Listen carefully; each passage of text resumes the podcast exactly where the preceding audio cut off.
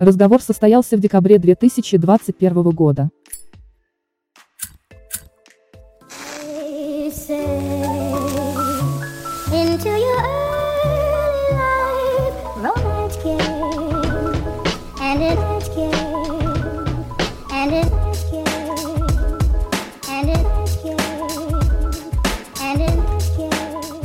Сегодня у нас в гостях визуальный креатор, фотограф, автор творческих проектов, организатор тематических путешествий и просто хороший человек Юрий, также известный как Мельнуар. Юра, привет! Как группа поддержки. А Юра затроил. Привет! Здравствуйте, я Юрий. И я креатор. Фотки, вот это все там, да. Не, шутки в сторону. Ты серьезно ведешь Инстаграм? Инстаграм запрещен в Российской Федерации. Принадлежит корпорации Мета, которая признана экстремистской. Ты сильно увлекаешься фотографией. Кстати, в январе три года. Во, ну, солидный срок. Да, в январе три года, как я вернулся к творчеству. Не за каждое убийство столько дают. А, собственно, да, меня жизнь сама подвела к этому решению.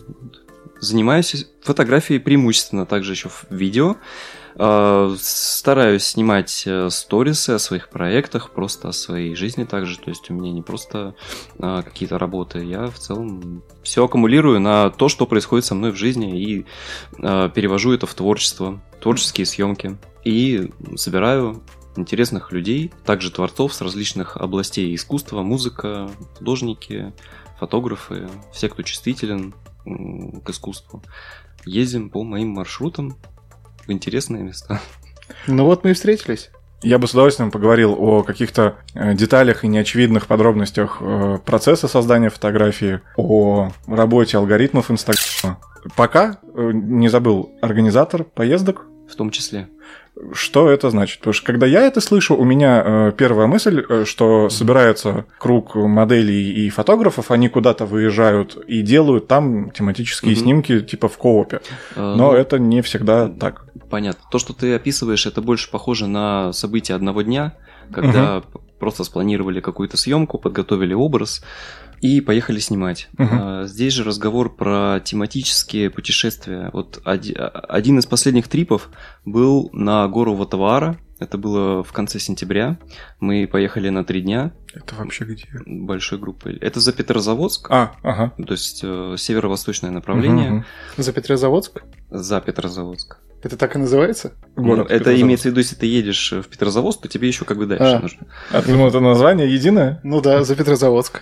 Мне интересно собирать людей, которые так или иначе чувствительны к искусству. Это могут быть как фотографы, так и художники, музыканты. Все, кому интересно поехать большой группой, пообщаться, познакомиться, поделиться опытом, поснимать, хорошо провести время. И ездим моими маршрутами, поскольку раньше я очень много сам путешествовал mm-hmm. сам, либо, может быть, с близкими, и знаю много хороших мест. Мне mm-hmm. интересно этим делиться. Да в целом куда угодно. Места есть, силы. Мест, места силы, да, интересные природные заповедники.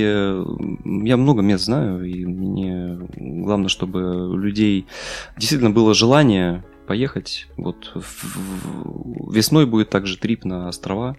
Угу. Сейчас получил разрешение от погранслужбы. Ого, даже так? А, вообще в планах долететь на вертолетах. При такой гипотетической возможности даже приземлиться с парашютами. Но это все зависит от... Да. Это... это все зависит от бюджета, в первую очередь, который удастся собрать, поскольку удовольствие не дешевое. Это просто охренительно. Но хотя бы долететь на вертолетах, это обязательно нужно организовать. И это, соответственно, туры, которые ты организовываешь, они не однодневные, вы там... Ну вот на острова это один день будет. Ну, да, это там, мы, там, это там, мы там... рано-рано вылет... выезжаем, потом вылетаем. Угу. И там и весь день, и потом возвращаемся. А то, что проходит регулярно, оно может быть и так... Чего-то прям регулярного такого нет. То есть я провожу примерно там три-пять трипов в угу. год, стараюсь. Ну, солидно. После этого планируется самый масштабный трип тоже в сентябре двадцать второго года. Едем на Кольский полуостров по пяти локациям. Это Апатиты, Хибины, Териберка и даже Кольская сверхглубокая скважина. Я кино про нее смотрю. Ну, кино там врут очень много. Блин, а я бы с удовольствием посмотрел на какой-то фотоотчет по итогу. А, так мы же снимаем все это, да? То, То есть у меня, а... у меня в Инстаграме, по крайней мере, я стараюсь, чтобы у меня с каждой поездки приезжали кадры, uh-huh. сделанные мной. А, снимаю, кстати, в основном на пленку. Uh-huh. девяносто процентов всего, что снимаю, это пленка. И проявляю, делаю, ну, собираю эту серию творчески, стараюсь. И рассказываю про вот это мероприятие, вот так вот визуально, интересно. Подаю красиво. Когда ты начинаешь чем-то заниматься, ты понимаешь, что у тебя на самом деле очень много, э, не то чтобы конкурентов, но людей, которые тоже этим занимаются. Mm. То есть, как только я начал использовать хэштеги, связанные с путешествиями, с поездками, мне сразу реклама стала таргетировать ребят, похожих на меня, которые mm-hmm. также э, этим всем занимаются. Вот. Единственное, что я чем пытаюсь отличаться, это то, что я собираю людей, которые действительно по тематике, по духу подходят друг к другу. То есть со мной едут именно интересные творческие люди в основном. Uh-huh. И места, которые, вот, соответственно, я знаю, мы едем по ним, чтобы маршрут и само мероприятие сделать максимально насыщенным и интересным. Ну и да, и, соответственно, организовано оно будет. Да, лучше, безусловно, вся организация на мне, да. Ну, то есть, подожди, есть гипотетическая ситуация, что я человек не из тусовки, не понимающий ничего в фотографии и не разбирающийся, я так прихожу, говорю: Юра, я хочу с вами. Ну, тебя а... я возьму, потому что... Ну, а это спасибо. Мне... Некоторый человек, который не близок вам по духу, который ну, ничего не имеет, не может... Смотри, смотри, допустим, реальная ситуация, с которой я сталкиваюсь во время организации поездки. Допустим, кто-то отваливается, uh-huh. кто-то вот, ну, не может uh-huh. уже в последний момент. Хуже всего, когда это чел- а, человек, который а, является одним из водителей, oh. потому что у нас минус машина, uh-huh. да. Соответственно, что мне приходится делать? Спрашивать тех, кто со мной в команде, есть ли у них кто-то, кто может, допустим, поехать, а, учитывая все сложности, там, риски и прочее, uh-huh. прочее. Мне зачастую накидывают варианты, говоря то, что вот у меня есть там некий друг, но он ответит ближе к этой дате. Я говорю, тогда этот друг не едет, потому что у нас все железно, точно вот должно быть спланировано. Если он хочет ехать, он сейчас отправляет мне предоплату mm-hmm. в общий банк накладных расходов, то есть где uh-huh. учитывается проживание, бензин и вот прочие такие общие моменты. Вот, и он точно едет. При этом я с ним лично еще созваниваюсь, mm-hmm. желательно встретиться, все проговорить, потому что под такие ответственные мероприятия, которые я организовываю, мне необходимо, чтобы люди были только те, которым я реально доверяю. Я сейчас задумался, а есть ли такие тусовки где-то вне фотосреды? Да, да, есть, конечно. Есть, есть, есть. Просто я себя окружаю творческими людьми.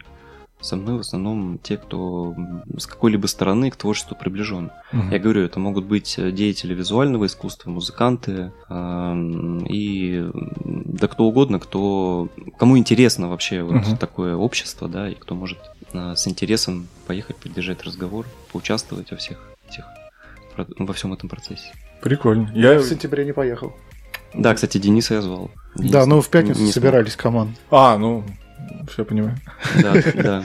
Я просто почему спросил, я себе с трудом представляю слет бухгалтеров или юристов, кто бы вот так же такие: пацаны, а давайте обсудим актуальные вопросы бухгалтерии в две тысячи двадцатом. Чего? Вот, как бы вот. Мне кажется, это все зависит непосредственно от людей. Я думаю, что и среди бухгалтеров и юристов есть легкие на подъем люди, которым хочется путешествовать, видеть что-то новое и отдыхать таким образом. Хорошо, если так. Тем более, что по основному виду деятельности ты можешь быть бухгалтером-юристом, но как хобби у тебя может быть та же фотография. Или тебе просто интересно познакомиться с интересными людьми, пообщаться, вот, набраться какого-то опыта, просто провести время в другой обстановке, тоже всегда приветствуется. У меня была одна знакомая, которая главный бухгалтер в одной компании, название которой я не буду называть, а по выходным она танцует го-гоу. Интересно. Представляешь, ты приходишь в бар и такой: Наталья Петровна, что? Вы ли это? А го-гоу это как? Я не знаю. Ну, около стрип. Нет, не совсем. Го-гоу это сотрудники клубов, которые раскачивают тусовку, которые там на- наливают по себе алкоголь, которые танцуют. Обычно это полураздетые какие-то люди, ну, то есть такие прям типа за движ отвечают. И, и ту же зарплату, которую она тебе в эту пятницу выдала, ты эту же зарплату ей в трусы. Вот это кэшбэк. Ну, Наталья Петровна, и тут за кассу отвечаешь. Черная бухгалтерия.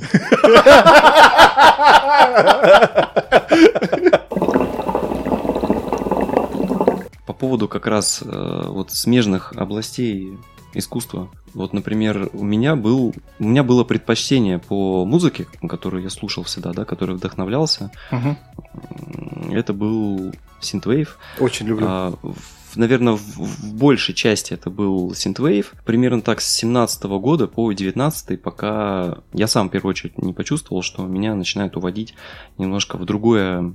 Мне стало ближе более такое этническое. И вот в mm-hmm. дальнейшем, вообще к чему я все это говорю, я же сейчас очень много слушаю транса и вот такой музыки, которую раньше я вообще не слушал. Mm-hmm. Благодаря чему? Тому, что вот как раз ты мне посоветовал исполнителей определенных. У меня был определенный застой в, в музыке, когда мне казалось, я уже все послушал, мне уже Spotify не предлагает ничего нового. Меня уже ничего не вдохновляет по музыке, и вот хотелось такого нового звука, да, прямо вот хотелось его вот раскусить, прям вот почувствовать что-то новое. И как раз ты мне тогда посоветовал ряд исполнителей, вот которые сейчас, наверное, даже преобладают вообще среди всего, что я слушаю.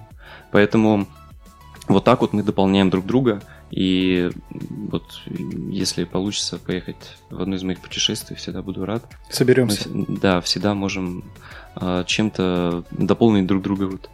Один только вопрос. Туда мы прыгаем с вертолетов, ну, допустим. Интересная авантюра. А оттуда на подлодках, я так понимаю, да? Да, почему бы и нет. Окей. Вообще, кстати, по поводу... На дельфинах такие. По поводу этого путешествия... Я специально, на самом деле, не разглашаю название вот этих островов, куда мы собираемся. Ну, понятно. Да, и я единственное хочу сказать, то, что там находится судно, угу. брошенное прямо на берегу. Из фильма Джеймса Кэмерона, название которого сейчас говорить не буду. Кому интересно, пусть разгадает эту шараду и выяснит. Окей. Я был на Сахалине в две тысячи двенадцатом году, и... Там же великое множество островов рядом, и меня пораз... я не видел это живьем, но когда был там, я увидел какие-то новости или что. Буксир, выброшенный на берег и брошенный. И там острова, ну, это типа очень громкое слово, это вот мельчайший клочок песка, угу. это фактически мель, которая угу. ну, вот просто чуть-чуть поднялась над уровнем воды, и этот буксир выглядит натурально там как кит, выброшенный на берег, угу. беспомощный, ржавый уже. Как удивительно, механическое творение, безжизненное, бездушное, может вызывать вот такие ассоциации, сопереживания к себе. А вы в «Сталкеры» не играли? Играли. Нет. Там в Зове Припяти как раз-таки была одна локация, на которой располагалось судно, Скадовск называлось. Это как раз-таки такая полупустыня, в котором просто вот посередине гниет и... покрывается ржавчиной судно. Это как огромное. В фильме «Близкие контакты третьей степени». Да. Прям так же, да? Ну, практически. Красиво. Что есть интересного рассказать? Может, где-то был недавно, что-то видел? А, был в строительном магазине, а, делал плинтуса, делал ванную. Тебе ремонт? Ну, скажем так, пусть будет у меня. Мои руки иногда нужны. Я ими как мужчина пользуюсь, поэтому вот бываю в таких местах интересных. А где еще я был? Чисто школьники такие. Писька.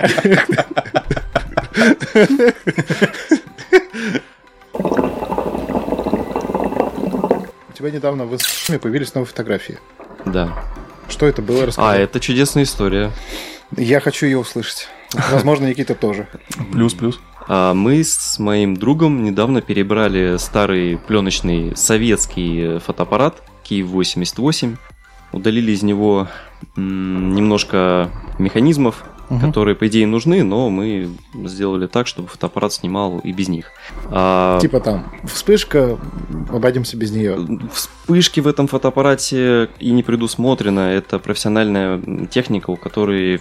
Все работает механически, там нет батареек, она как э, Я себе просто представляю, знаешь, извини, фотоаппарат, там, который на паровой тяге работает, там что-то такое. Нет, здесь все механическое. Дергаешь рубильник там. Взводится затвор, отрабатывают пружины, отрабатывают выдержку, механизмы, значит, открывают, закрывают зеркало, и ты получаешь проекцию света на пленке.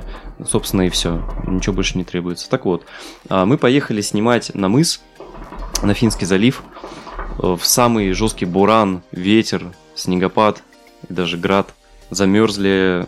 При этом я взял череп какого-то животного, не помню точно его название. Угу. Какой-то алтайский зверь, большой такой, типа мула, что-то в этом роде. А взял этот череп я у коллекционера, который работает на студии «Графит» в Петербурге. И, кстати, только недавно узнал, что, оказывается, это студия, которая работает на весь мир и, в частности, на Голливуд. Они отрисовывают персонажей для фильмов. Вот один из последних был Кинг Гидора. Mm. Они рисовали. Mm-hmm. С этим человеком я знаком с лета. Мы снимали один проект у него, и как-то так получилось, что я даже не знал, чем они занимаются толком. Вот только недавно он мне рассказал всю эту кухню, я прям обалдел. То есть... череп, череп настоящий? Череп настоящий, настоящий череп, у него целая коллекция, да. А, вот, то есть я думал с, снять такого персонажика, с, совместить человека и этот череп. А, но это выглядело очень забавно, я в сторис выложил. Может быть, Дэн, ты видел. Uh-huh. Но я удалил это, потому что выглядело просто забавно. Не получился персонаж, к сожалению, поэтому мы снимали просто пейзажи. Немножко погуляли и кайфанули. Потом застряли в сугробике, долго ковырялись. В итоге просто вот получилось такое мини-путешествие. Кадры есть интересные, но ввиду того, что Инстаграм сейчас сильно троит и глушит охваты, я просто удалил эту серию, к сожалению. Просто останется эстетика для себя на будущее. Быстрая история. Я недавно был в музее фотографии в Петербурге. Это частный музей. Он небольшой по площади, но у них удивительно широкая коллекция, особенно для частного музея. У них есть э, чуть ли не самые первые аппараты для фотографирования, э, в том числе какая-то невероятных масштабов установка, которая э, раздвигается на рельсах. Да. Я забыл, как называется эта камера, где... Это большой формат. И вот, э, вот эта штука, которая раздвигается, это называется меха, то, что соединяет. Да. Камера обскура. Вот. Камера обскура тоже, да. А что, что ей фотографировать? То же самое, пейзажи людей. Просто, как правило, люди приходят к этой установке, а не установка к этим людям. Ты подумал, Годзилла захотела селфи, вы такие, у нас есть решение. На самом деле, творчески очень интересные картины получаются с таких камер. Мы сами пофотографировались на ну, вот такой же аппарат с мехами. Ребята сами проявляли фотографии, полученные оттуда, под руководством э, экскурсовода из этого музея. Что прикольно, э, там есть отдельные стенды с э, фотоаппаратами самых разных годов, и меня особенно впечатлили несколько экземпляров для шпионской фотосъемки. Они годов шестидесятых, и они, ну, в целом помещаются в кулак таким образом, что ты кулак не сожмешь. То есть, вообще-то, они не очень-то и шпионские. Ну, то есть, да, когда тебе говорят, что там шпионское устройство, ты представляешь, что это там что-то, что вместо пуговицы, там, ну, вот таких габаритов. Булавка. Да, а там прям такой хороший камень, который тебе надо где-то спрятать, ну, я не знаю, вероятно, в портфель как-то вмонтировать, еще что-то, потому что на себе его незаметно таскать вообще невозможно. Ну, вот, а как-то вынуждены были выкручиваться шестьдесят лет назад всего. А у тебя уже шпионская аппаратура...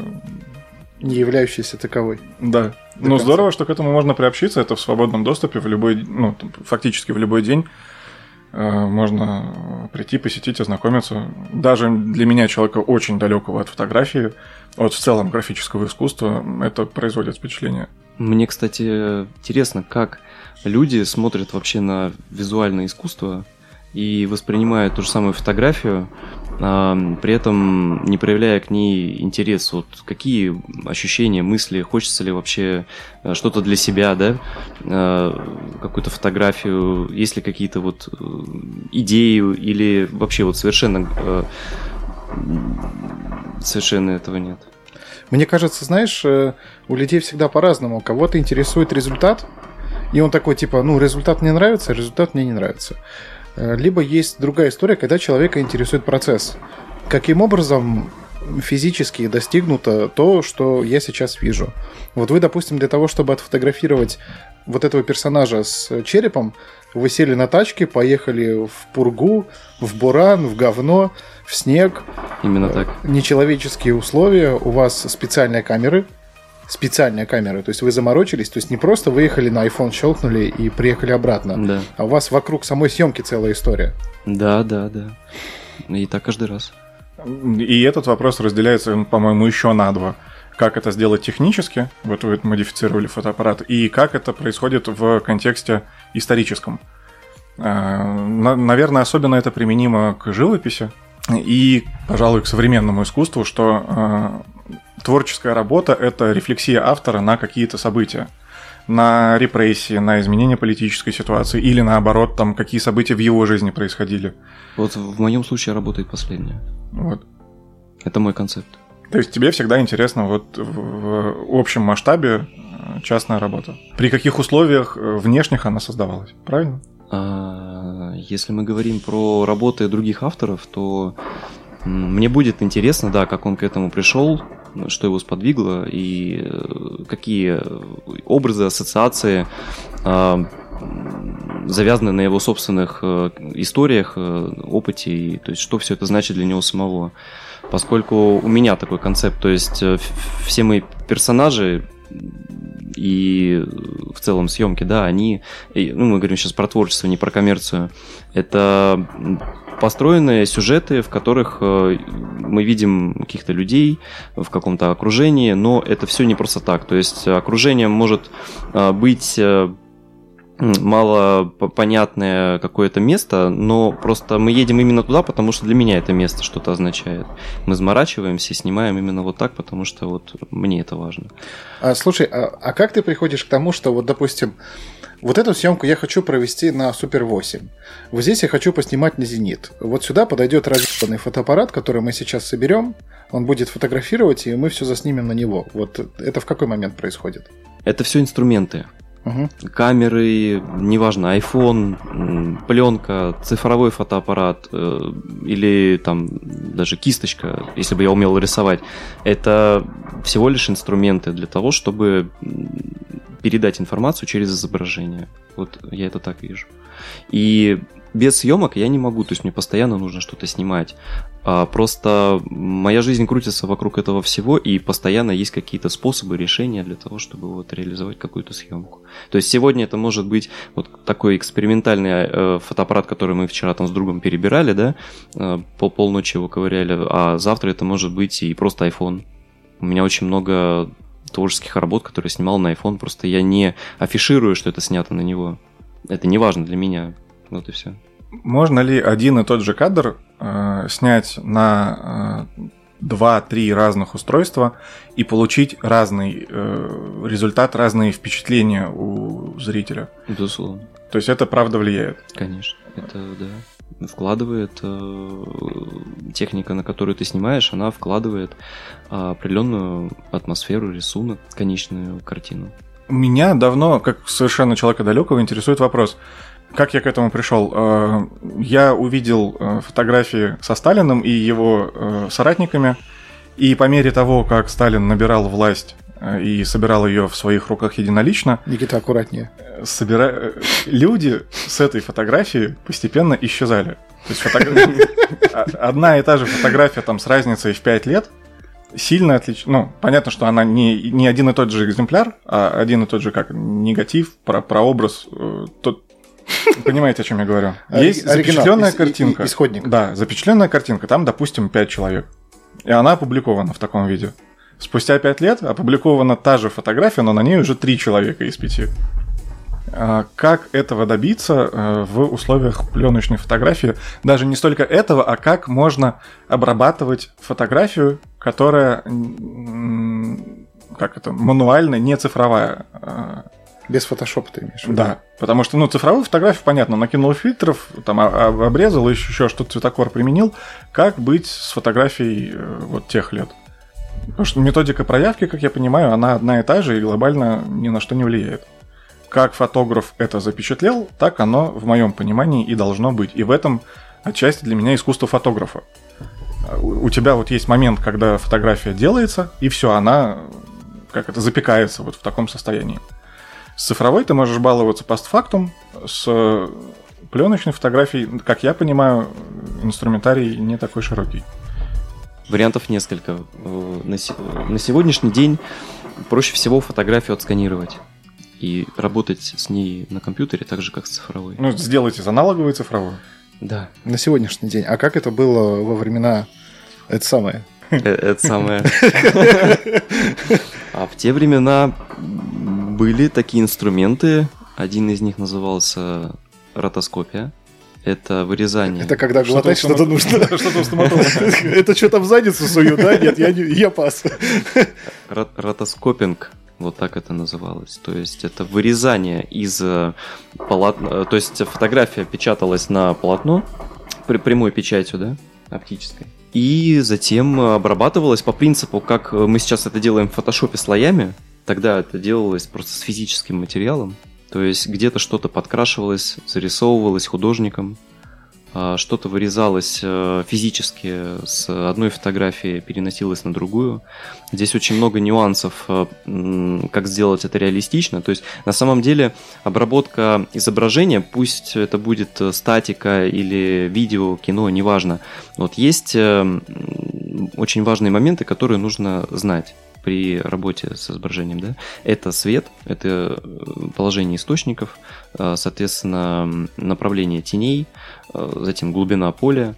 Именно тут несколько можно понятий выделить. Первое – это расстояние, на котором находится объект. Он, этот объект может уходить в легкую пелену, например, при, на дальних расстояниях. То есть, когда ты обрабатываешь объект, который находится далеко, тебе нужно это учитывать и точку черного, точку белого подгонять под... непосредственно то место, где он находится. То есть э, точка черного, точка белого, как я сказал, да. А, как правило, чернее и белее объект тот, который находится ближе к нам, поскольку атмосфера не дает своего эффекта на таких расстояниях. Uh-huh. Затем э, фокусировка также очень влияет. То есть если у тебя объект находится в расфокусе, тебе нужно э, в это же поле, на этом же расстоянии что-то добавить, то объект, который ты будешь добавлять, тебе тоже нужно слегка подразмыть. В общем, очень много композиционных таких приемов нужно знать, понимать и работать с этим правильно, тогда все получится. Вот тогда работали плотненько художники и вот эти вот ребята, которые занимались этой ротоскопией. Вот, наверное, вот. И вы... не только эти специалисты, там много кто участвовал. Пока ты отвечал, я понял, что зерно моего вопроса было вот в чем. Если на кадре есть люди, за ними же есть фон. Да. И фотография не содержит информации о том, что находится у них за спиной. Да, это нужно додумать. Но нарисовать. Когда да, люди исчезают, нам нужно восполнить вот этот пробел чем-то другим. И сейчас этим занимаются там, в том числе нейросети. А раньше вот были, ты говоришь, художники и специалисты, которые как-то эти моменты... Ну, нейросети — это и сейчас весьма такая спорная и экспериментальная штука.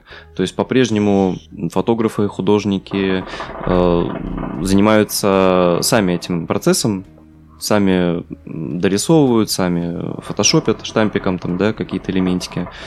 А, вот. Если привести пример из кино, ну тут много можно примеров из старого кино привести. Например, тот же «Чужой». Вот если посмотреть на Ютубе making of ролики, можно заметить, как э, сначала нам показывают э, план с камеры, да, где мы видим синий экран, либо просто какой-то пробел с метками. Да, и затем мы видим, как вместо, вместо этого помещено какое-то изображение, добавлен какой-то фон. То есть вот этот фон, он был отрисован художником и, соответственно, помещен в кадр уже потом. После всех процессов трекинга, это когда вот изобр... план двигается, да, то есть камера, допустим, подвижна, нам же необходимо, чтобы новая часть изображения, она соответствовала сцене. То есть ее нужно притречить. Трекинг — это есть такой вот процесс. Еще также были приемы э, по созданию фонов, э, которые рисовались или даже проецировались во время съемки. Называется rear projection.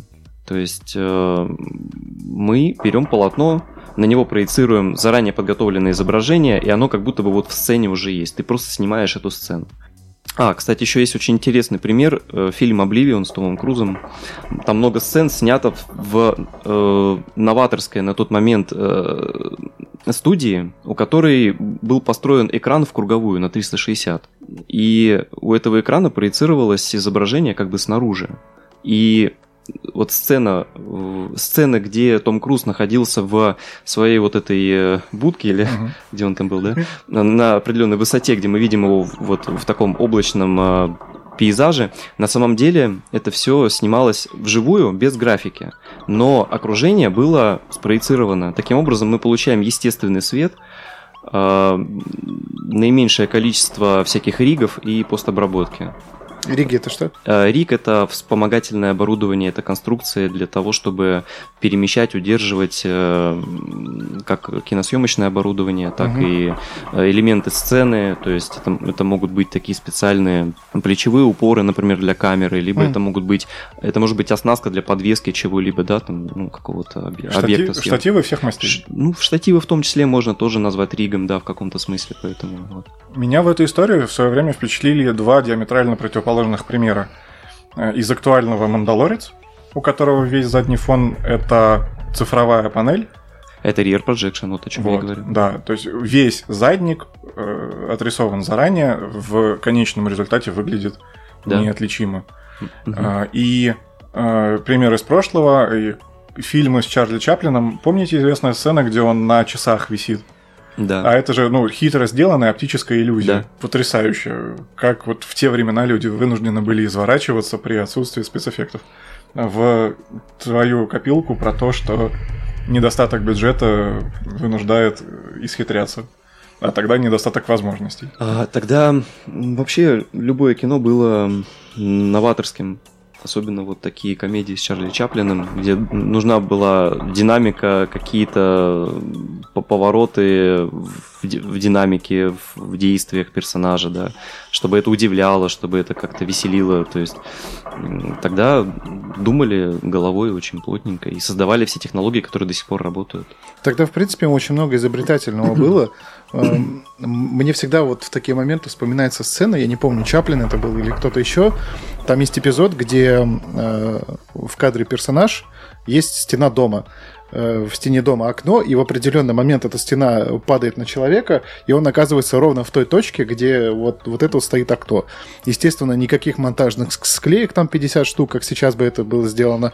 То есть он просто стоит спокойно, на него падает стена, и все нормально, всех все устраивает. Ну, то есть, ну, понятное дело, что геометрия рассчитана, но все равно, блин, сколько за этим труда стоит вообще, если вдуматься. Я видел такое в мультике «Остров сокровищ». Да, ну, практически. Раз начали говорить про старое кино, меня вообще недавно пронзила мысль, как человечество прошло путь от наскальной живописи и примитивных татуировок у племен того времени до «Форсажа» и «Трансформеров». Ну, то есть, в какой момент мы свернули не туда? Первый вопрос. А во-вторых, как этот путь был преодолен? Изначально любое изображение – это способ передачи информации. То есть люди на скалах рисовали то, что они видели.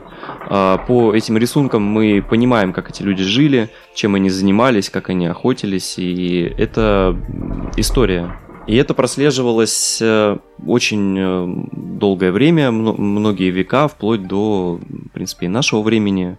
Но есть такой нюанс, как коммерция, наверное, и доступность.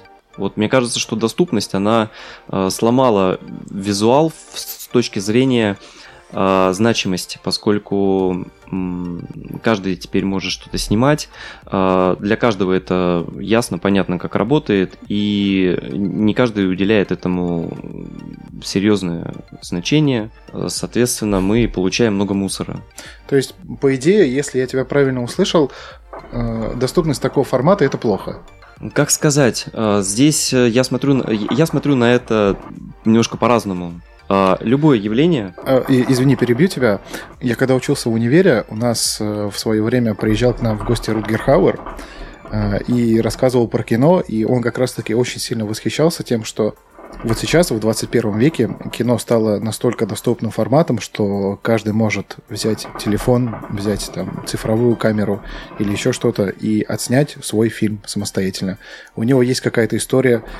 Эти истории могут быть разные. Там человек живет где-то в Индии, а тебе интересно посмотреть там про местный быт, как это все происходит. Каждый человек может снять фильм, и там вот Рутгер нас убеждал в том, что это прекрасно, это здорово, что вот мы движемся в нужном направлении.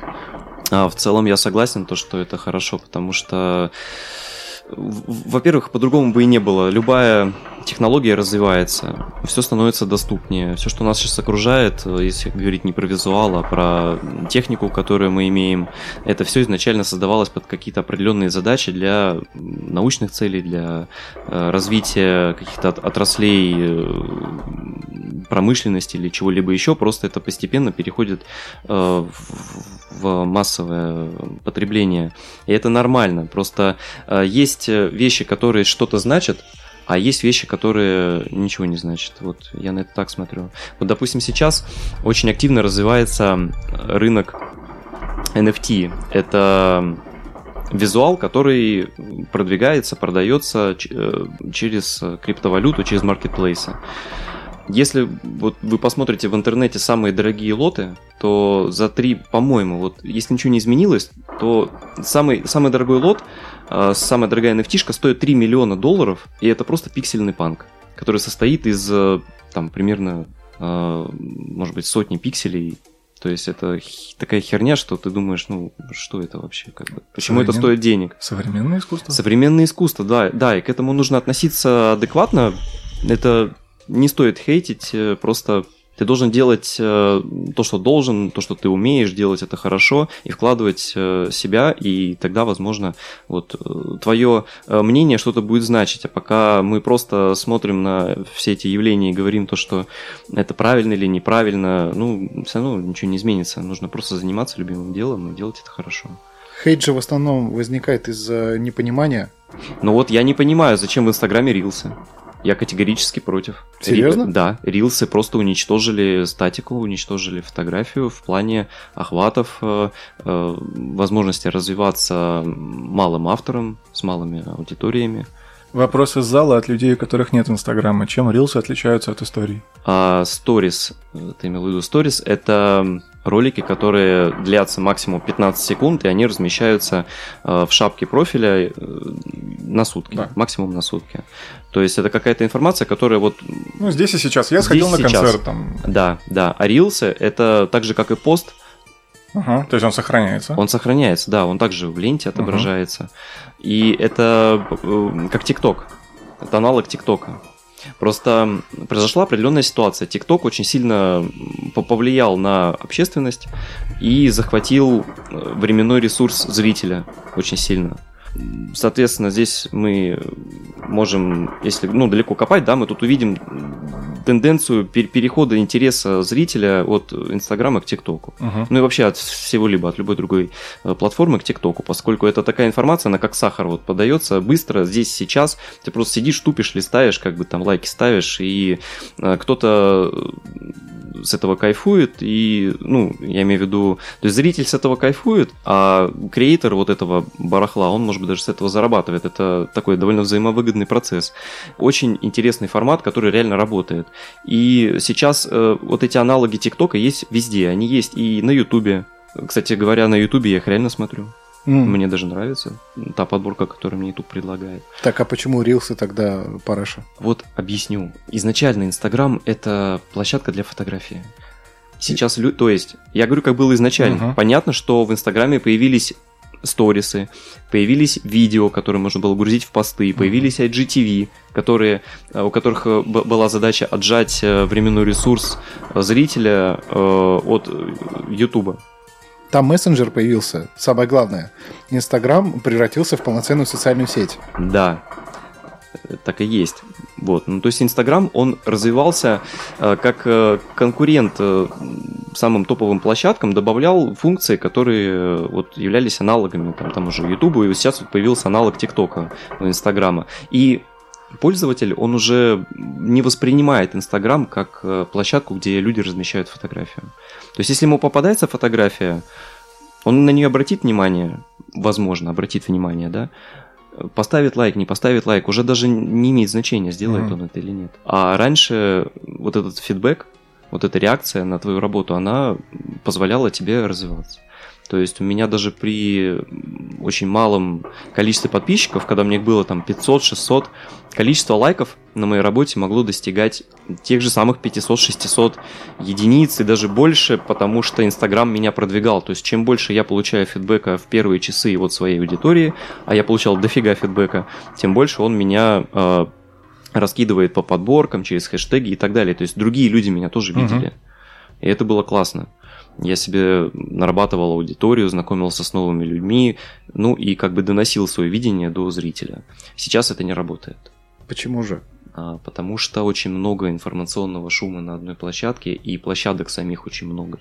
Ну то есть и это раз, и во-вторых, я подозреваю, что тебе нужно э, развивать активность во всех направлениях, да, которые дает тебе Инстаграм, да, а тебе да. интересно статическая вот, фотография. Э, да, мы к этому сейчас тоже придем. Суть в чем? Не просто у человека, у зрителя, да, нет интереса, он потерял интерес ввиду того, что ну, каждый что-то выкладывает, каждый какую-то фоточку выложит, там какой-то приятный портретик или еще что-то, и ему уже плевать просто, ну, что это за работа, сколько туда было потрачено сил вообще, что это все значит, это все не важно, потому что от этого визуала человек видит очень много, это теряет смысл, поэтому сам Инстаграм, ну, вернее, не поэтому, а в принципе сам Инстаграм также меняет алгоритмы, примерно раз там в полтора-два месяца что-то меняется всегда, стабильно. Uh-huh. И если раньше, например, работали хэштеги, работала подборка, работали репосты через сторис, то есть меня, например, репостнули, там что-то написали, мол, посмотрите, там красиво и все такое, то есть люди реально переходили, а сейчас людям пофиг уже.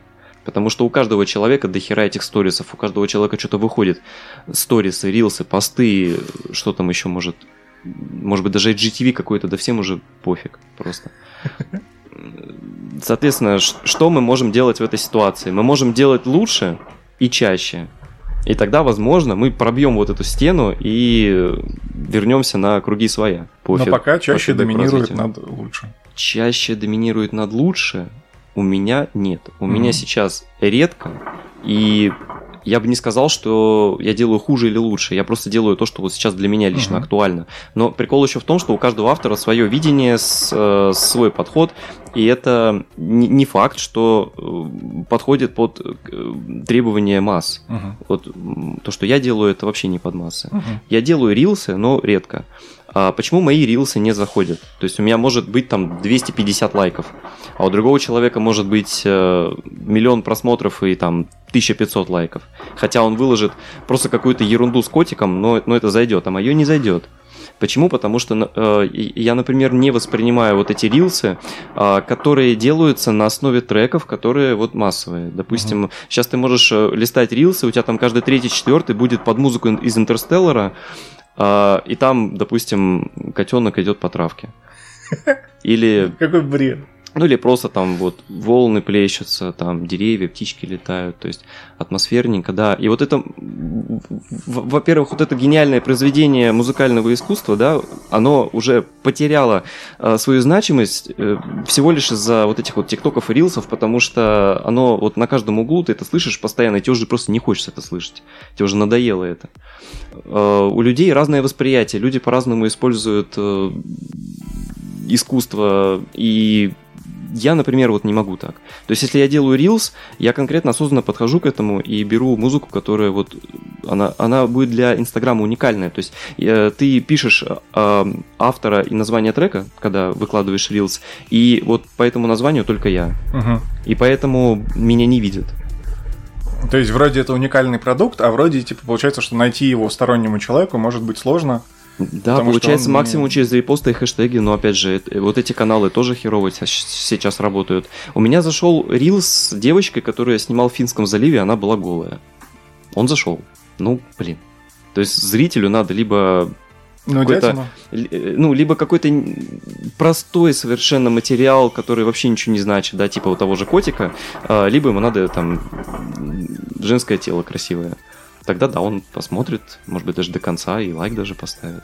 Недавно выпустил Reels про свои путешествия двадцать первого года. Сделал такую совершенно несложную нарезочку под музыку Циммера из «Человека из стали». Но опять же, я единственный в Инстаграме, кто использовал этот трек. Ну, то есть, вот ты нажимаешь и видишь, там только меня, все, никого больше нет. То есть, естественно, у меня охват, ну, просто мизерный, там, по-моему, меньше ста лайков. Через это интересная мысль. В прошлом же, по-моему, году казахский продюсер, я забыл, как его зовут, получил Грэмми, потому что его музыка завирусила, его ремикс на оригинальную композицию завирусился в ТикТоке. Иманбек. Да, он же был вообще там, ну, с каждого утюга. То есть, фактически... Uh, у него нет лейбла, у него нет своей медийности, у него нет ничего. Не было. Да, ну на тот момент, да. И он случайным образом завирусился, и люди подхватили, и вот как ты говоришь, что музыка Циммера из «Интерстеллара» там по типа поводу... Потеряла и... свой шарм и смысл, да. Да, но в то же время точно такой же механизм позволяет э, людям раскрутиться без э, каких-то... вложений, без да. широкой рекламы от себя персонально. Да, да, посмотрите, да. Я сделал. Можно сделать вообще какую-то ничего не значащую, не значащую трешанину, и она разлетится по всему миру и будет интересно зрителю, а можно делать что-то осознанное и красивое, и это будет непопулярно. Ох, тебя в снобизме сейчас бы кто-нибудь обвинил. Красота-то это все-таки субъективная история. Да. А я просто не понимаю, как можно мыслить иначе. То есть, ну, у меня окружение такое, которое всегда может поговорить о творчестве, будь то кино, фотография, музыка. Эти люди, как и вы, они э, вот в какую-то э, сферу чуть больше, в какую-то чуть меньше, но мне всегда есть о чем поговорить, и мы друг друга хорошо понимаем. А есть также масса людей, которые, ну, не очень этим интересуются, да, и используют э, то, что вот в трендах, не придавая этому значения. Но я просто этого не понимаю и не могу так. Так, ну, все просто. Мы сейчас говорим о столкновении творчества и бизнеса. Бизнес видит то, что вот это смотрит больше, это будет подсовываться чаще. Все же просто. Но при этом, да, я не осуждаю всю эту историю. Еще интересный момент. Мне кажется, и это стало одной из последних мыслей, которые сподвигли меня удалить инстаграм нахер. А ты когда это сделал? Летом, в июле. В двадцать первом году? Да. Угу. Там много было факторов, главный из которых я обратил внимание, что у меня идет реклама, фотка жрачки, шакальная селфи в темноте, реклама. Ну, я такой, типа, ну вот... Ну, потому что ты не настраивал Инстаграм под себя. Я думал, что настраивал. Это нужно делать постоянно. Я не хочу. Вот, я пришел к выводу, что я не хочу и не страдаю. Мысль. У меня появилось впечатление, что если медийное лицо выкладывает, ну, самую примитивную фотографию, вот я там в рестике, и она набирает миллионы лайков, потому что у нее десятимиллионная аудитория, и фотограф, который замороченно подошел к процессу, к выбору аппаратуры, к композиции, к выбору модели, с реквизитом, со всеми делами, но у него сто тысяч подписчиков и тысяча лайков. И в итоге фотка из рестика разлетится больше, потому что, ну, люди такие, ну, медийное лицо, она выложила фигню, но лайк. Так по процентам то же самое получается. Так, ну, тебе же не проценты влияют, а охваты. Ну да, но е- если прикинуть, ну, твоими словами, у нее десять миллионов подписот и миллион лайков. десять процентов откликнулось. Да. Здесь то же самое, там, с, с как из десяти тысяч у нее. У него ну, ты, это пример с головы. Конкретные цифры роли не играют. Важно, что у человека, который заморочился, но не имеет такой медийности, на хорошем продукте будет меньше реакции, чем на очень среднем, посредственном продукте. У медиа-лица, у которого больше аудитории. Ну вот на это нужно закрывать глаза, находить баланс э, и стремиться просто делать то, как хочешь ты, чтобы это при этом ценилось зрителям и было востребовано вот, с коммерческой точки зрения. Ну, надо к этому просто идти всегда, несмотря на то, что все меняется, мир меняется, потребности меняются, условия и прочее. Просто надо всегда работать. Очень трудно спрогнозировать такие вещи. Ты никогда не знаешь, что выстрелит. Я слышал у очень многих музыкантов истории про э, треки, которые стали мировыми хитами. Музыканты на них вообще не ставили. Абсолютно. Ну, то есть, они... Вот там, допустим, у тебя альбом двенадцать треков, и ты думаешь, то, что там разрешет третий, пятый и седьмой. А в итоге шестой, восьмой, двенадцатый — это мировые хиты. И ты такой, ну... Блин, ну мне в целом это не очень нравится, ну то есть как бы я знаю то, что вот этот мне ближе по душе, угу. А в итоге ты ездишь с мировыми турами вот с теми треками. Десять лет, да, и публика просит. Вы не поверите, но у меня и фотографии точно так и работает. Ну, не всегда. Есть один пример, фотография девушки, которую я снимал на песчаном карьере. Был один кадр, который не лез в серию. Uh-huh. Вот. Он мне вынес мозг, потому что при обработке вообще компоновке этой серии, вот он просто туда не лезет и все.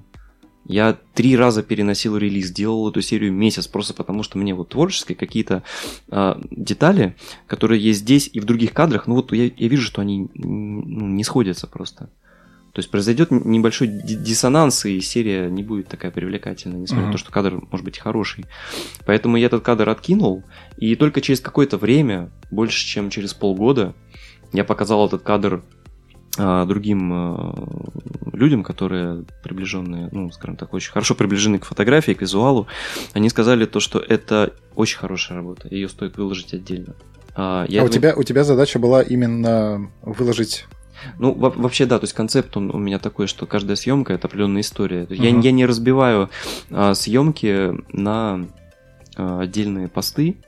Мне интереснее сделать одну историю одним постом. Чтобы... То есть десять кадров у тебя есть? Ну, есть и такие истории, есть и где поменьше ну, кадров. Набор. Да. Да.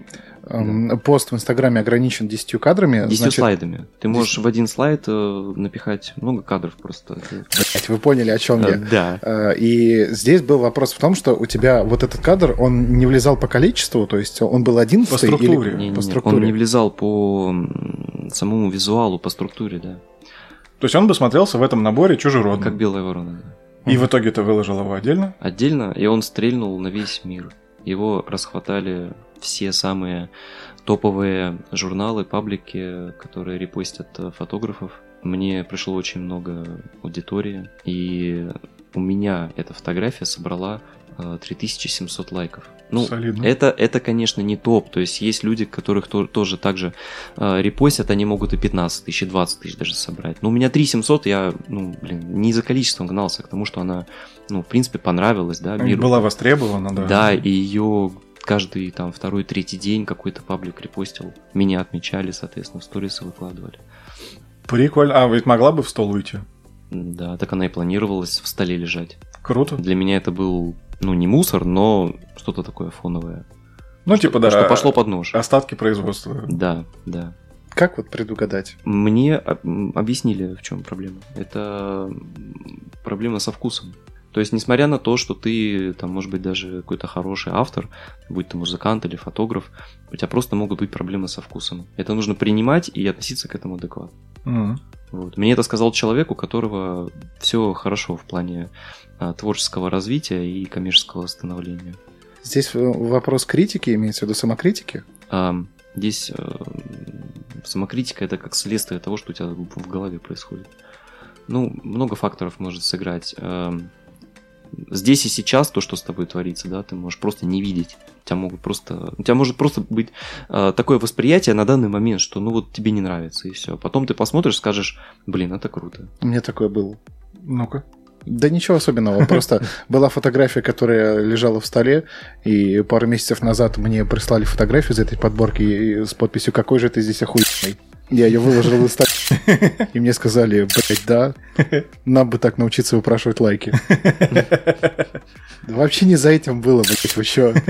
По поводу голых женщин, возвращаясь к истории. У меня тоже есть вопрос. Да, давайте, отвечу на все. Мой вопрос в контексте истории развития изобразительного искусства, графики. Когда речь идет про какую-то наскальную живопись, там первое, что приходит на ум, то, что все мы видели, что там какие-то прототипы человечков, там гонятся за мамонтом, угу. какие-то бытовые зарисовки. Угу. Начну с другого конца. Мне нравится порно как бизнес. Только ли как бизнес? It's a trap! Можешь не отвечать. Развитие ви эйч эс-кассет во многом благодаря порно. Факт. си ди, ди ви ди благодаря порно. Высокоскоростной интернет, ви ар, порно, двигатель технологий. Но ведь это не изобретение двадцатого века. Ну, то есть, там, Хаслер, Пентхаус, Плейбой, да, глянец с голыми телесами, двадцатый век, безусловно. Были, известны ли тебе случаи, когда что-то подобное фиксировалось графически, ну, если уж не совсем в первобытные времена, то там, до двадцатого века? Ну, конечно, живопись содержала все эти элементы всегда практически. Справедливо. Статуи. Так скульптуры. Это вообще, э, как бы, если это можно так назвать, вот культ секса, он же еще со времен Древнего Рима э, является как отдельным видом искусства, по сути. Угу. Забавно, кстати, что к статуям сейчас, ну не сейчас, а пару лет назад были большие претензии. Типа стоит там фигура мужчины, но у него там фиговым листочком не прикрыты причиндалы. Такие, а пропаганда! Господи, ну камон. Венера Милоская стоит без рук. Пропаганда! Вы что, расчленили... Это из Питера, наверное, да? Расчленили бабу? Да, да, да. Ты же все-таки подходишь к фотографии как профессионал. Ну, то есть, в данном случае нет, это факт. Это факт. Спасибо. Ты подходишь к вопросу как... Ну, как доктор, по сути. Ты выходишь из этого вопроса как мужчина и смотришь такой, типа, ну, что у вас тут стряслось, рассказывайте. Ну, понимаете, о чем да, я говорю. Да, да, раздевайтесь, проходите. Насколько сложно менять вот эту вот накидку... Давай перефразирую. Насколько сложно снимать... обнаженную даму, да? Ну, насколько, наверное, насколько на... сложно сохранять э, творческий интерес э, и не поддаваться каким-то личным мужским э, желаниям? Ты да, даже не то, что поддаваться, а вот именно переключиться. То есть э, передо мной сейчас не ага. голая женщина, передо мной сейчас модель, а, передо мной сейчас персонаж, объект, с, э, с которым я буду работать. Ну, я тебе отвечу на этот вопрос. Ну, лично как у меня, да. Так. Даже вот самой первой идеи съемки подобного жанра. У меня не было, в принципе, вот этого, вот этой войны внутри, угу. да. Юра стал говорить чуть тише. Чтобы мы такие... Я не помню за собой таких моментов, когда вот этот процесс перерастал в личный интерес. А то мы вопрос, как? Вот как? Ты такой... Да никак, ты просто работаешь так же, как и на любой другой съемке. Ну, то есть, типа, я меняю колесо на велосипеде, вот точно так же к этому процессу подходишь. Ну, а здесь я меняю ракурс и положение велосипеда перед собой. Красивый должен быть велосипед. Или наоборот. Нет. Сам себе ловушку поставил. Ну, короче, здорово, Нет, что... Нет, я, я смотрю на это именно как на искусство. Если ты будешь заниматься такими съемками и, значит, преследовать личный интерес, тут вообще очень опасные сценарии могут возникнуть. Точно, точно, да. Вот есть такая история про фотографа Марата Сафина, может быть, слышали? Теннисиста так звали. Может быть. Ну, есть такой фотограф, ага, Марат так. Сафин, да. Возможно, это один Несколько, и тот же человек. Возможно, честно. Я в его биографию не сильно вдавался, но а, могу рассказать то, что примерно пару лет назад э, одна из его моделей, которую он снимал, делает пост о том, что когда-то там в бородатые времена, сколько-то там лет назад, значит, у нас была съемка, и вот он ко мне стал приставать, причем она это все расписывала в таких э, подробностях, что... Вот читающий думает, ну, воспринимает это так, что а если все это происходило, как ты это позволила mm-hmm. сделать, почему ты не убегала и все такое. Можно понять точку зрения вот этого человека. Но мы же понимаем также еще психологию девушек, которые, попадая в подобные ситуации, просто ничего не могут сделать, потому что срабатывают блоки, они просто не понимают, как себя вести. То есть и такие изнасилования там, и прочие моменты, они действительно бывают. То есть, когда во время вот такой творческой работы что-то там происходит у фотографа и модели, это все может быть, но кому-то это может обернуться через несколько лет разборками, плохой репутацией и там... Загубленной карьерой. Загубленной карьерой, судом. Но в случае с Маратом... для модели это тоже ни хрена себе травма. А у модели, да, то есть она в себе вот эту травму копит. Ну, либо, либо все-таки ничего и не было. То есть модель просто... хайпует, такой вариант мы тоже не отрицаем. Я mm-hmm. не говорю, что у нее было mm-hmm. именно ради хайпа, не говорю, не утверждаю. Но в целом такая возможность... такое возможно, да. Конечно. То есть ты видишь то, что фотограф уже известный, это известная публичная личность. А можно сейчас сыграть на вот всем этом, да, и как-то хайпануться. Но вот. Если это правда, осуждаем. Но мы не знаем, правда это или неправда. Да. Я просто говорю о том, что мог, может вот это вот говно потечь по трубу. Да? Я, естественно, говорю это к чему? К тому, что если ты работаешь, работай, не нужно заниматься вот... От себятиной. От себятиной, да, не нужно, не нужно. Интересно, как проходил разговор со второй половинкой? Типа, ну, дорогая, я еду снимать голых женщин. Ты, ну, что тебе на ужин приготовить? Отвечу на вопрос... У меня подобные съемки, они не вызывали какого-то вопроса uh-huh. со стороны моей второй половинки. Наверное, во-первых, потому что я с адекватной второй половинкой, да, общаюсь. Вот. И она понимает то, что я uh-huh. занимаюсь работой, а не налево хожу. Она понимает то, что я фотограф, это моя как бы работа, мой творческий интерес. Uh-huh. И это нужно уважать. Здорово. Это вот идеальный ответ, который бы я надеялся услышать. Уважение. Себя зарекомендовать таким образом, да, что нет сомнений, и, соответственно, вторая половинка адекватная, которая... Но мне известны ребята, у которых девушки прям очень категорично к этому относятся. Ну вот кажется, что одна из этих двух составляющих барахлит. Либо себя зарекомендовал не так, что не может быть никаких сомнений. Это все от неуверенности в себе, ребят, я вам так скажу. У меня есть личный пример, близкая подруга, которая замужем. Если она где-то там задерживается чуть больше, чем на пять минут, все, она уехала и... Она где-то с тремя мужиками, скорее всего, это негры, возможно, их больше, без презервативов, все свободные отверстия уже заняты, все. Ах ты ж... Буду настаивать на том, что я считаю, что здесь две стороны. Наличие или отсутствие повода сомневаться и неуверенность в себе. Не, ну, неадекватность общий термин. Потому что такие подозрения могут быть, если она дает для них регулярную почву. Если она эту почву... Не, не конкретно эта девушка повод, в целом. Повод у тебя вот. В голове. Ты можешь найти повод, где его нету, понимаешь? Можешь найти, а он может реально существовать. Ну, ты же этого не знаешь заранее. Заранее не знаешь. Как-то так. Я много слышу, что популярные социальные сети э, жестко насилуют за использование э, музыки без авторских прав.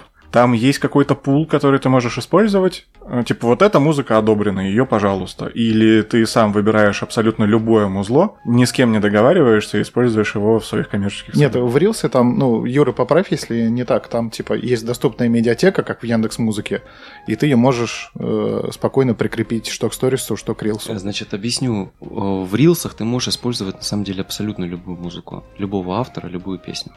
При условии, что она добавлена в медиатеку. Вообще в том и смысл то, что именно в рилсах, именно в рилсах ты можешь использовать любую музыку. Ты не можешь использовать э, лицензионную музыку в ай джи ти ви и постах. А если я против того, чтобы ты использовал мою музыку у себя в своем сраном рилсе, а, то что?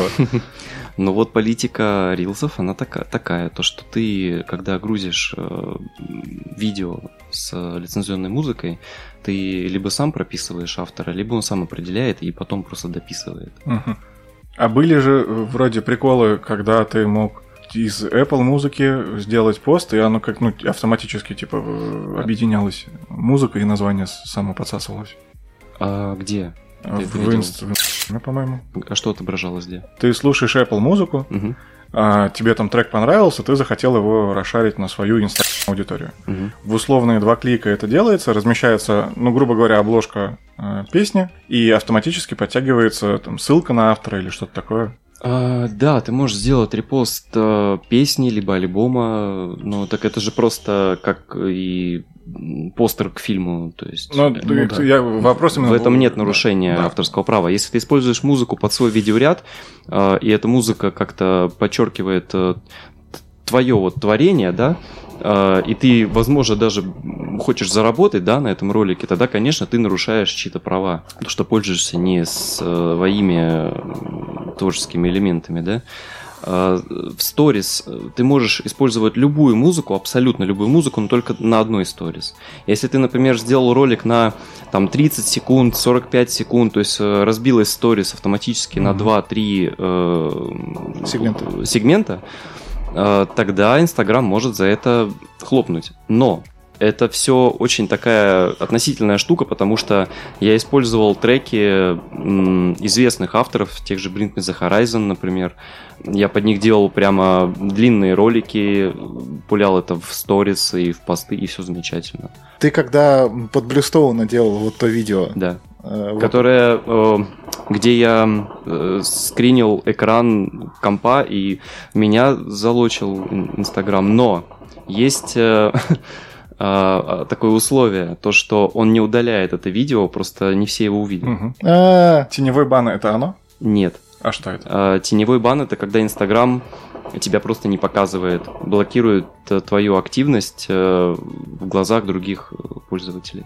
То есть ты выкладываешь, думаешь, что все красиво, у тебя нет никаких ограничений, у тебя нет плашки, вы заблокированы. А это независимо от музыки. Теневой бан, mm-hmm. это немножко другое вообще. Ну, так... Это когда ты, например, перелайкал или нарушил какие-то м, правила вот этого Инстаграма, да, комьюнити, и Инстаграм может тебя локнуть. Ну, только ты об этом не будешь знать. Вот. То есть тебя не будут видеть через хэштеги, возможно, твои сторисы не будут видеть, твои посты не будут видеть.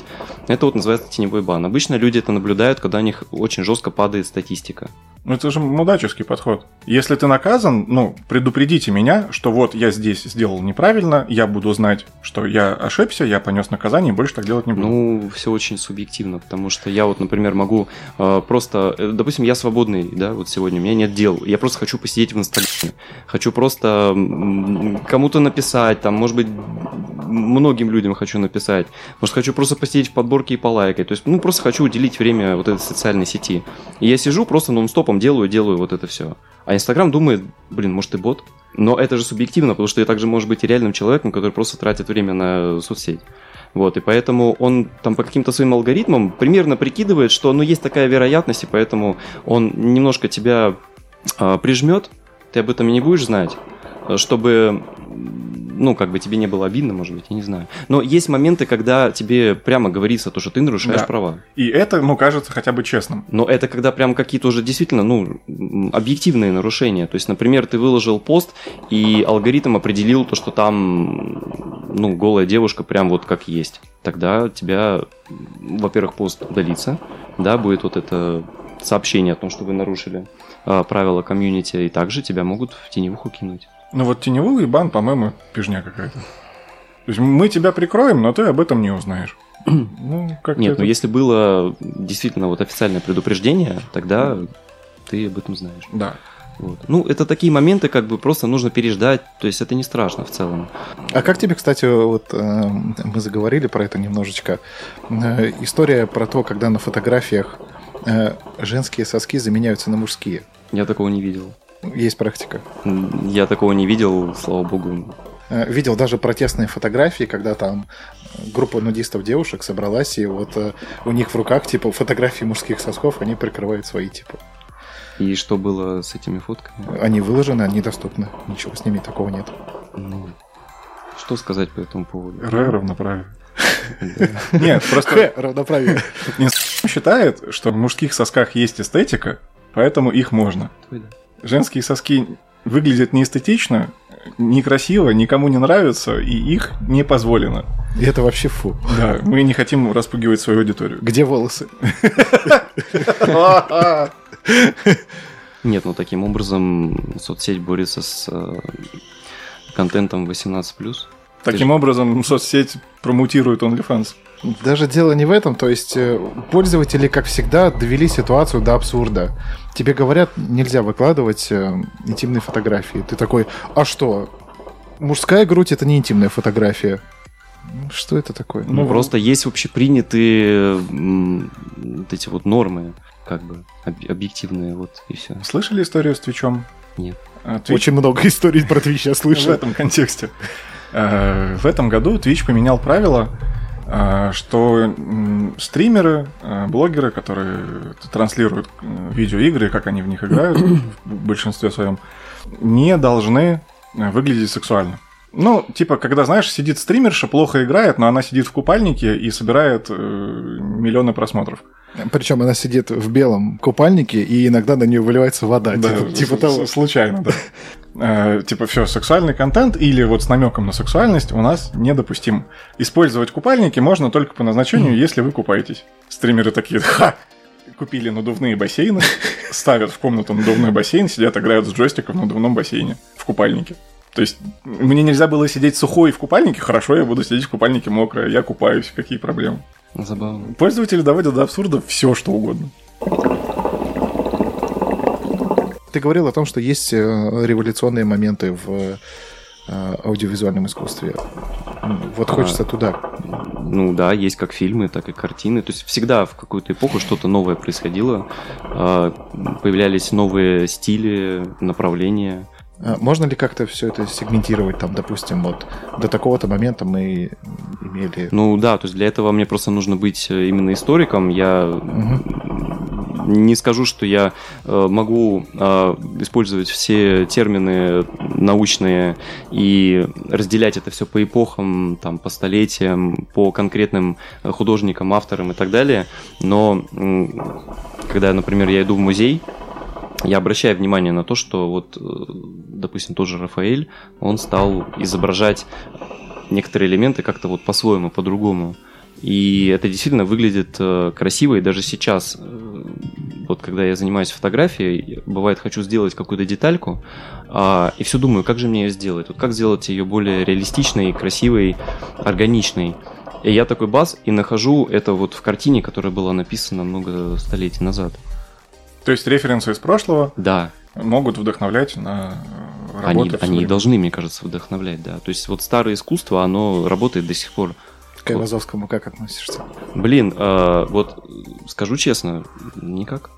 Нет у тебя э, вот этого трепета перед э, его световой магией? Честно, нет. Я видел картины, которые меня цепляли больше. Но это мое субъективное... И на самом деле художники, которые вот именно профессионалы, которые рисуют, они же к этому относятся так же, как и вот мы сейчас относимся к фотографии. Они могут легко сказать то, что на самом деле просто вот у этого художника там были какие-то свои приколюхи, вот ему было по кайфу сделать вот так. Он просто взял и сделал. То есть не было каких-то устоев, не было каких-то правил даже тогда. Нет, конечно, вот можно выделить по визуалу то, что это там определенный век и такой-то стиль. То есть есть характерные черты, но... Но все равно нарушались правила. Да. Кажется, что, да, что это и есть путь. Мне кажется, мы преуменьшаем в данном случае важность Айвазовского и его искусства, потому что отличительной чертой его работ является работа со светом. Девятый вал, это же, да. опять же, он. Чтобы вы понимали, возможно, это просто красивая байка, но когда выставку Айвазовского привезли в какую-то из азиатских стран, не смогу точно сейчас назвать, люди, глядя на его картины, начали заглядывать за картины, начали пытаться посмотреть с другой стороны, потому что было ощущение, что картина подсвечена. Вот настолько его свет выглядит натурально на картинах, которым уже несколько десятков, а то и сотен лет. Ну, если вдаваться в частности, то, ну, великих наравне с Айвазовским сотни. Почему ты вцепился? Вот. Потому что есть конкретная вот, э, отличительная черта. Свет. Это было красиво, без спора. То есть, ну, работа выполнена талантом, безусловно. Просто есть, помимо вот, каких-то уникальных решений, как здесь в части света, есть также уникальные решения в части и других элементов композиции, которые, на которые лично я вот обращаю больше внимания. Допустим, вот мой склад ума, он как-то отталкивается больше от э, технологии вот, создания чего-либо. И я, допустим, когда смотрю картину, мне э, интереснее увидеть стыки между объектами. Вот как, как это сделано. Потому что, когда я работаю с фотографией, мне нужно что-то удалить, что-то добавить. Я, бывает, вижу ну, грязь за собой. Да? Я вижу, что, что это неорганично. Вижу то, что даже если это как-то постараться сделать красиво, оно все равно ну, не, не кажется настоящим, не кажется именно органичным. То есть неправильно поставлена техника изначально, uh-huh. вот в моей работе. И я вижу в работе, которая написана маслом там, или чем-то еще, там, тем же Рафаэлем или еще кем-то, да, вижу этот элемент, допустим, тень, как вот она прорисована. Вижу стык между линией ноги и светом, который э, расстилается по, по полу от персонажа. я понимаю то, что, блин, вот оно. Вот так, я такого результата я хочу добиться. Вот я, да, я вот этого хотел mm. добиться, как бы, и человек до, до меня это сделал еще хрен знает сколько лет назад. Ручками. Ручками, да. Вот так это нужно делать. То есть я понимаю, как вот эти элементы продумывались автором, чтобы они выглядели именно вот так. И в дальнейшем моя работа стала лучше, там, следующая или еще какая-то следующая, да. Просто потому, что я понял, как это нужно сделать.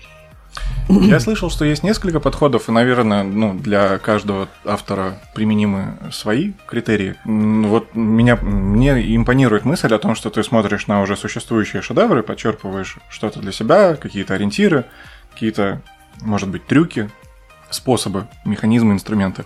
А есть обратная позиция, когда люди заявляют о том, что я пишу музыку, например, в определенном жанре, и я не слушаю музыку этого жанра другую, чтобы у меня не было в голове мешанины, чтобы у меня не было э, стремления повторить, э, скопировать. Я хочу вот творить свое э, уникальное. Может быть, какие-то элементы случайно за кем-то повторяются, но в этом нет умысла, потому что я это не слышал. Разумная позиция. А, ну вот, э, для, кажется, что для каждого свое. Э, в, моем, в моей парадигме, если у тебя нет насмотренности в вопросе, если ты не понимаешь, как это устроено в деталях, можно творить свое с нуля, но, скорее всего, я бы в такой ситуации наделал ошибок, которые люди делали там веками до меня. А это сто процентов так было. Сто процентов. Нет, и... здесь, здесь вопрос немножко в другом. Здесь э, человек себя хочет оградить от заимствований. У него в голове есть представление конечного результата.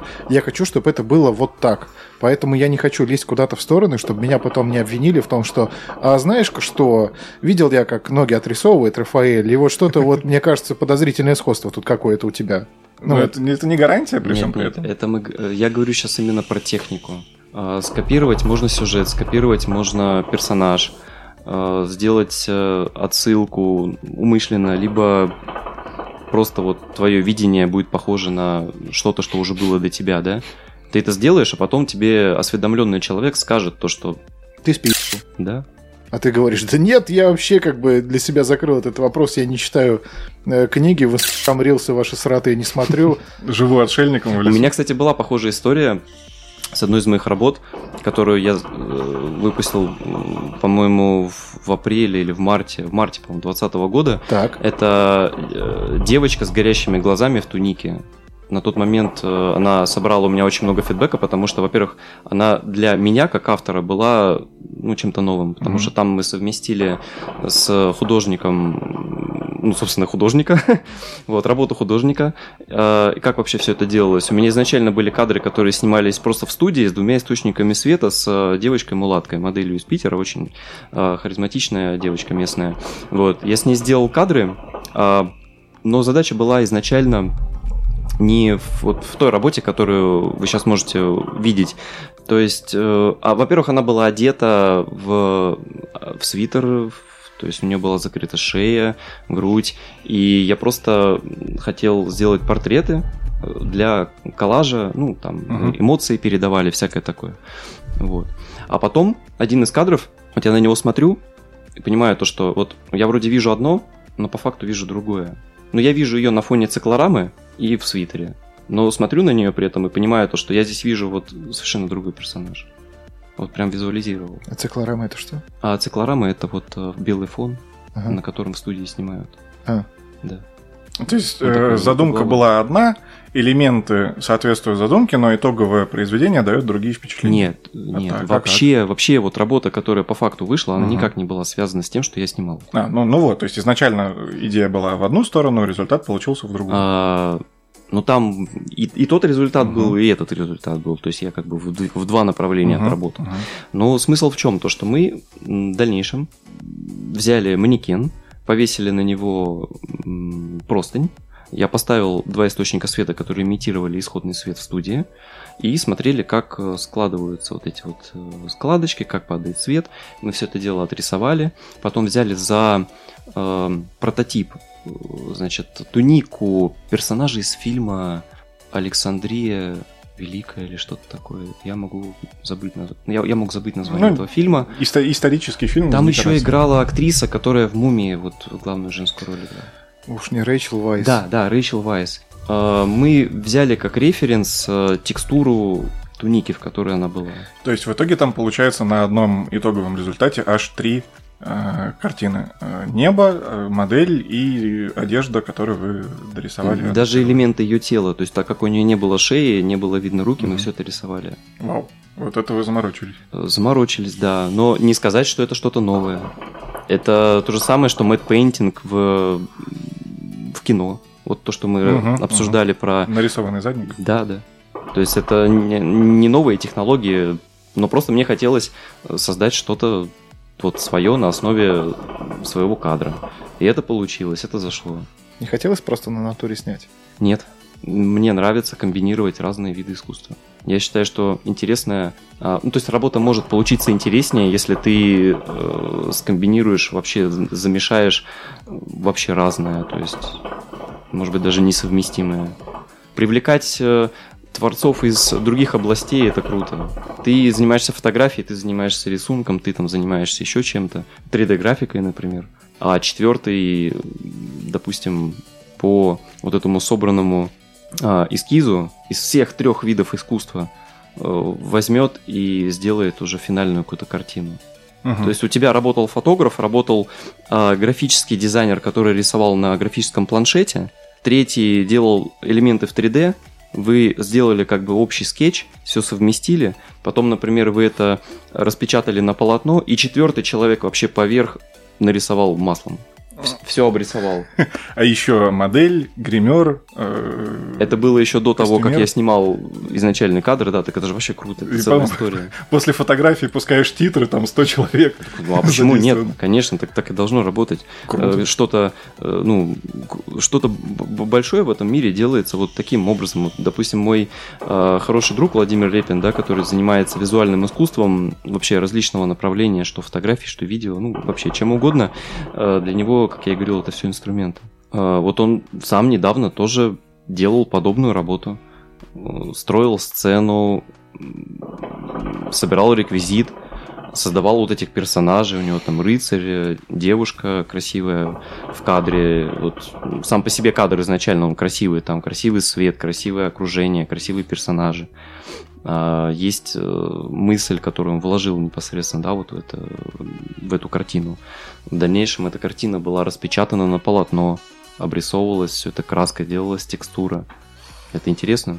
Это меня вдохновляет, как спокойно ты говоришь о том, сколько людей может быть задействовано в процессе изготовления там, одного снимка или тематической серии. Я, как профан, недавно узнал, и это мой промах, что так поздно, о том, что есть отдельная профессия, человек, который занимается обработкой исходных фотоматериалов. То есть есть фотограф и модель, которые Решу. делают да, непосредственно фотографии. Фотограф не хочет заниматься последующей обработкой, он дает тэ зэ и ретушер. Отдельный человек за отдельный там, оклад сидит и занимается обработкой. И ретушер не хочет фотографировать, а фотограф не хочет заниматься обработкой. И меня как-то это так глубинно потрясло, потому что мне казалось, что это ну, вот цельный продукт, который один человек делает от начала до конца. От задумки, реализация, обработка, релиз. Такие, да нет, зачем? Ну, я не хочу, мне не нравится, я не умею заниматься обработкой, я отдам это человеку, который делает это лучше с удовольствием. Это правильный подход. Вот сейчас коммерция на этом как бы держится. То есть вот какие-то известные люди, да, которые занимаются искусством и продают это искусство, они вот именно так и работают, они разделяют работу. Меня потрясло, что это вообще выпало из моего поля зрения. То есть мы знаем, что на телевидении там есть отдельные монтажные комнаты, в кино отдельный режиссер монтажа, который может не присутствовать в процессе съемок. Ролики на Ютубе, там, не секрет, часто отдаются на монтаж на аутсорс. Но я вообще не представлял, что то же самое справедливо для фотографий, хотя, ну, казалось бы, оно чрезвычайно логично. На самом деле, работа с одной фотографией может быть... Работы с одной фотографией может быть очень много, по факту. Конечно, сейчас уже под ту же самую бьюти-съемку существуют так называемые даже экшены для фотошопа, которые... сразу накидывают ретушь. Да, то есть есть технологии для обработки кожи. Допустим, частотное разложение, так называемое. когда отдельно обрабатывается светотень, отдельно обрабатывается текстура. То есть не просто штампиком либо заплаточкой проходят по каким-то недостаткам на коже, да, а именно раскладывается изображение на светотень и текстуру. И это обрабатывается отдельно, потом совмещается. И получается красивая текстура кожи, красивая, красивый светотеневой рисунок. Вот. И это вообще запарненький процесс. Нужно при этом знать анатомию тела. То есть люди, которые не шарят за анатомию, они, как правило, делают, ну, либо на ощупь, может быть, и хорошо, но местами неправильно. То есть вообще в бьюти-сфере, в коммерческой съемке это нужно, и это везде используется. Как бы зачем фотографу, который, задача которого изначально поставить красиво свет, придать позу, в общем, сделать такую фотку, которая продаст э, этот лук, этот э, бьютик там, или шмотку. То есть вот его задача вот это сделать. А задача ретушера сделать, чтобы это было красиво и читаемо. Зачем и... знать анатомию? Для того, чтобы правильно сделать светотень. У человеческого тела э, очень много мелких элементов, допустим, вот глаз. Вот, кстати, возвращаясь к картине, вот, допустим, раньше на картинах люди изображались неестественно.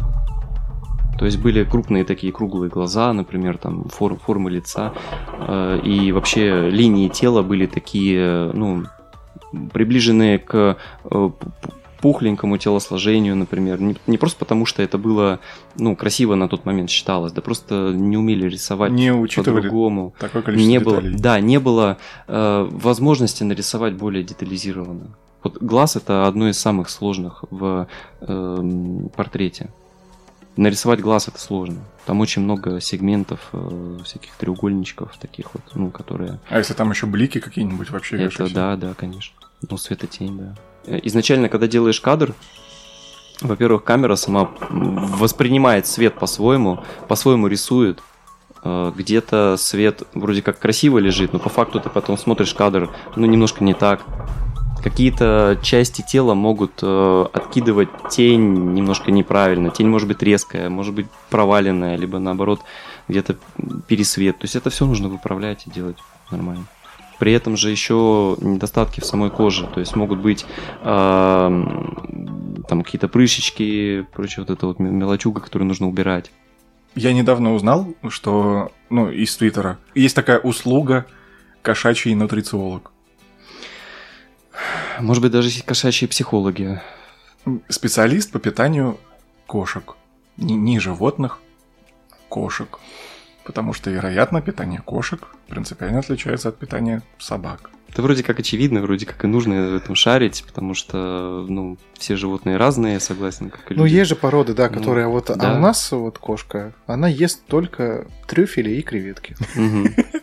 Что хочешь делать? Ну, блин, знание анатомии животного, особенно породистого, да, должно быть как-то связано, наверное, с его питанием, это очевидно, потому что то, что в организме изначально заложено, его способности к работе с внешней средой и какими-то другими организмами. Активной зависимости от хозяина, да. В том числе и это, как бы, ну, это целая наука, поэтому неудивительно, что есть такой вот человек, который занимается именно этим направлением. Моя мысль была в том, что удивительно, насколько эм, большое количество сегментов можно дробить процесс. И русские специалисты, если они правда специалисты, появляются даже в неочевидных вещах. Ну, потому что для меня при фотографии, если это портрет, например, в любом его проявлении, я вижу, думаю, что вижу работу двух участников. Модель, фотограф. Начинаем копать, и выясняется, что нет ни хрена. Ну, просто это не всегда так. Вот, вот, вот, что хорошего результата можно добиться общими усилиями большого количества узких специалистов. Ну, вообще большие проекты, сложные проекты, там участвуют э, целые команды, да. Шаг в сторону немножко сделаю. Недавно узнал про такую профессию – авитолог. И биолог в Клабхаусе. Нет, биолог в Клабхаусе – это что-то отдельное. Суть а Клабхаус ави... еще жив? Нет. Ну, в смысле, он существует, но никому не нужен. Mm. Но суть авитолога в чем? Ты решил организовать свой собственный интернет-магазин, тебе лень заморачиваться на создание сайта, на выгрузку на какие-то там на площадки типа там Wildberries или чего-то прочего, ты такой, я буду ебать на Авито. Потому что туда постоянно приходят люди, им товар, который я предлагаю, им тоже точно нужен. И, соответственно, вот этот человек помогает тебе организовать трафик, помогает подобрать описание, помогает подобрать структуру твоей страницы. Как сделать так, условно говоря, чтобы твой товар, который ты предлагаешь и реализуешь через эту площадку, чтобы он не затерялся где-то там в новостной ленте. Слава богу, что такие люди есть. Кому-то сложно продавать свою продукцию, и лучше, если специализированный человек займется, поможет. Ну, понятно, что есть спрос, есть предложение. Биологи в Клабхаусе да. помогали людям составить био, для того, чтобы их анкета выглядела более привлекательной. А, вот он что. С биологией не имеет ничего общего. Тогда почему это называется биолог? Потому вот. Что био. Так это называется тогда, наверное, биограф. Он же, он что, биографию пишет? Подожди, нет, нет, подожди. Ты Эти хочешь... люди определяют себя как биологи. Ты хочешь составить себе правильную биографию в социальной сети, правильно? Не биографию. А что? Раздел «Обо мне». Тогда это ну, нужен обомнолог. Нужен. Но эти люди определяют себя как не, ну, биологи. Смотри, вот это окончание слова, оно же, как правило, определяет э, непосредственно задачу. То есть, вот кто графы вот эти, да, это, как правило, те, кто непосредственно делают угу. руками что-то. Вот фотограф, например, видеограф. То вот эти идеологи и прочие ологи, да. Консультанты. Да. Они... Это покупили, разошлись. Нет, ну вообще, мне кажется, это люди, которые именно углубляются в науку, в то, как это устроено. Вот, они понимают, как это работает. Особенно в Авито. Да, и поэтому ты с этим человеком можешь пообщаться, проконсультироваться. Вот, фотограф тебе скажет, что ты со мной будешь консультироваться, ты мне съемку бери, плати, как бы, и, и, и не мучи меня. Вот. А этот человек, он наоборот за то, чтобы с тобой пообщаться, как-то тебе что-то там прояснить, объяснить и так далее. Ну, забавно, что это не просто там специалист по рекламе, угу. не пиар-менеджер, не специалист по маркетплейсам, а конкретно авитолог. Угу. Вот пример. Слушай, я, я не был на Клабхаусе, и максимум, где я был из подобных площадок, это Discord. Ну, похожих по вот, функционалу. Фактически, фактически ты был на Клабхаусе, потому что все соцсети потом стали подтягивать к себе голосовые сообщения в той или иной форме. Угу. Короче, я ничего не могу сказать про Клабхаус. Да, и... На, нахрена это нужно было? Ну, я примерно так для себя представляю, как бы это выглядело, если нужен такой человек. Обомнолог отдаю бесплатно. Да. Вот. А сейчас представь, кто-то сидит и такой, а я не понимаю, зачем нужен.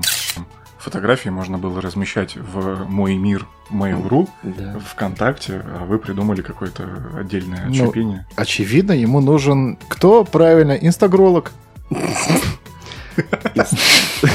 Который научит делать правильно рилсы, правильно постит сторисы, там по таймингу все расскажет, какие хэштеги расставлять. А есть же такие чуваки. Да. Ботов нагоним, сейчас тебе расскажем, что в трендах. Раскрутка аккаунта, да. Да, есть специализированные маркетологи, которые шарят за это все. Инфо-цыгане. Инфо-цыгане, да. Мне очень понравилось это слово. У Собчак же вышел недавно ролик, да? Понятия не имею. По-моему, все-таки это была Собчак. У нее недавно вышел ролик, который так и называется «Инфо-цыгане». Я такой... Я буду использовать это слово в своем обиходе. Я, если честно, до сих пор не врубаюсь в, то, в значение этого слова и не использую его. Е- если в двух словах... Сейчас каждый второй человек в твоей социальной сети – это какой-то успешный лектор, там, какой-то бизнес-продюсер или что-то такое. И вот, и, соответственно, эти люди очень сильно засирают тебе твою ленту какими-то, ну, зачастую бессмысленными предложениями.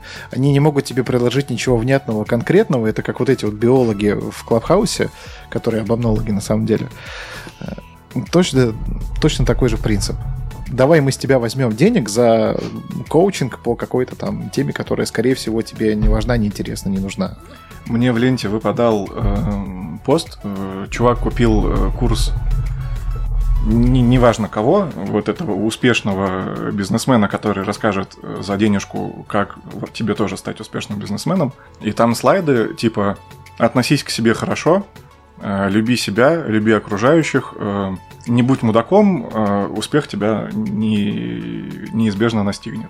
Обязательно звездочкой, мелким шрифтом о том, что наш курс не является там универсальной таблеткой, чтобы у тебя сразу же все, вот ты прослушал наш курс и завтра заработал миллион. Так, ну, люди берут деньги вот за такой продукт.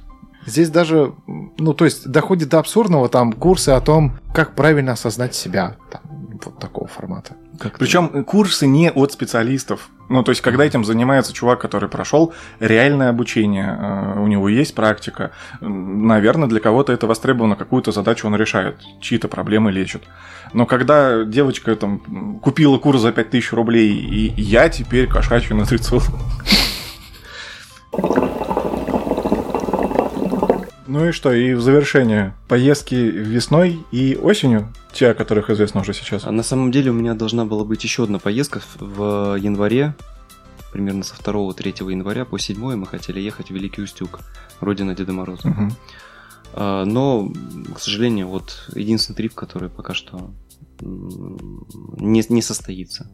Блин, то есть есть возможность вот так толпой единомышленников выбраться даже в Великий Устюг? Да, тем более, что именно в Новый год это то самое время, когда туда нужно ехать.